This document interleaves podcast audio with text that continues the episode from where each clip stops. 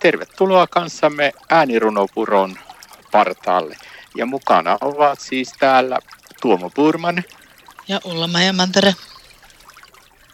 Täälläpä ollaan Ulla-Maijan kanssa taas äänirunopuron partaalla ja nyt sitten kuullaan runo Pitkäperjantai. Ole hyvä, Ulla-Maija. Kiitos. Jeesuksen ristiinnaulitsemisen ja kuoleman muistopäivä. Nykyyhteiskunnassa siitä on jäljellä enää pieni häivä. Ainoa kirkkopyhä, jonka liturginen väri on musta, kuvastaa hyvin surua ja katumusta. Kukkasena viittä ruusua käytetään Jeesuksen haavoja kuvaamaan, eikä pääsiäisenä säästetä ollenkaan, vaikka versiä toki lauletaan, mutta musiikki pannaan julistetaan.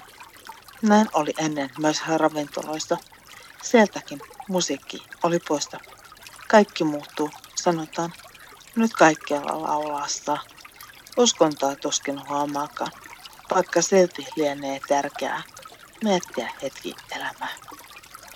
Kiitos Ulla-Maija. Ja voidaanko me nyt todeta sitten hyvää pitkäperjantaita jokaiselle? Voidaan hyvin todeta. Näin vietit kanssamme hetken aikaa äänirunopuron partaalla. Ja mukana olivat Tuomo Burman ja Ulla-Maija Mantere.